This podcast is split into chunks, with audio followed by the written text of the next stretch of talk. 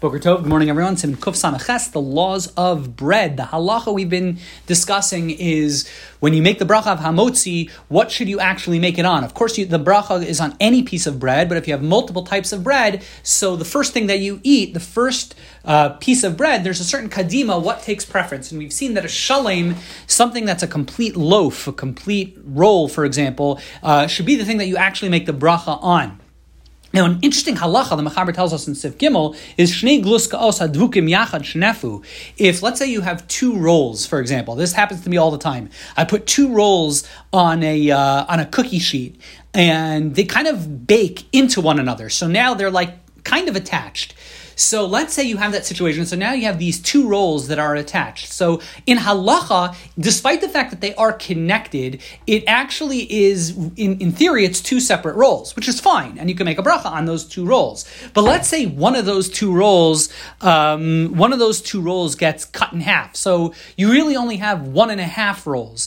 The halacha is that the preference is, says the Mechaber, tov lahafrid hachaticha mehashlema. You should remove that half piece from the shalim. Which is interesting. One might argue that one and a half is better than one, but that's actually not the halacha. If you have a, you know, a roll and it's got like a quarter or a half of another roll attached to it, you should actually remove that half of roll and make the bracha on the shalim.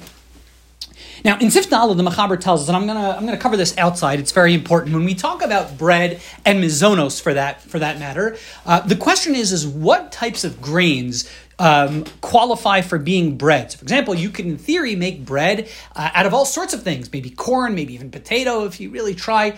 What grains qualify as being halachically bread, or for that matter, mizonos?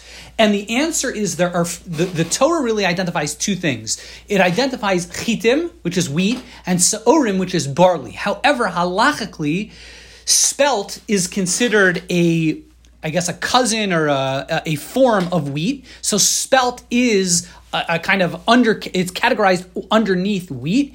And oats and rye are forms of barley. So it's those five grains. Uh, they they are considered halachically bread for both mizonos and for hamotzi. And I guess the question is is okay, but what takes kadima? What takes order? And I just remember from my ninth grade halacha, and it really comes from from this sif and sif dalit and sif kuf samachas. The order goes like this. Here's your your acronym for the day: wubsro. W B R S O. Wubsro. Wheat, barley, rye, spelt oats. That's the halachic uh, kadima, the order of prioritization. When you, uh, for making amotzi or making mazonos, it's wheat, barley, rye, spelt oats. That's the that's the the system of prioritization, and it's worth noting those are the five grains. In those are the five halachic grains.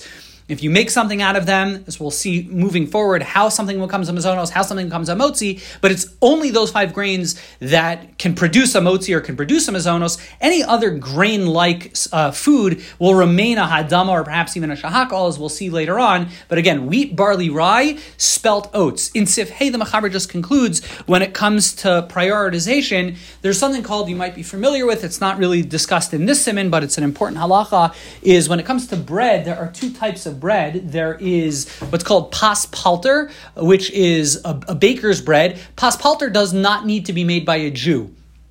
Paspalter is a leniency. Really, bahalacha, there's a preference that bread should be baked by a Jew.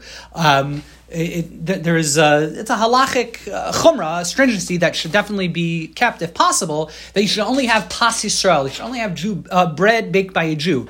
We tend to be lenient on pas palter, which is bread that's baked by a non-Jew, provided it's baked in a bakery setting. It's baked uh, commercially. So let's say a person has two rolls, one is pas Yisrael and one is pas palter, one is uh, bread ba- baked by a non-Jew in this uh, commercial setting. The halacha, of course, is pas Yisrael, even though those who are, and most people tend to be lenient and will eat pas, pas palter, pas akum. Um, the halacha is certainly pas Yisrael takes, kadima takes preference in terms of making the motzi, wishing everyone a wonderful day.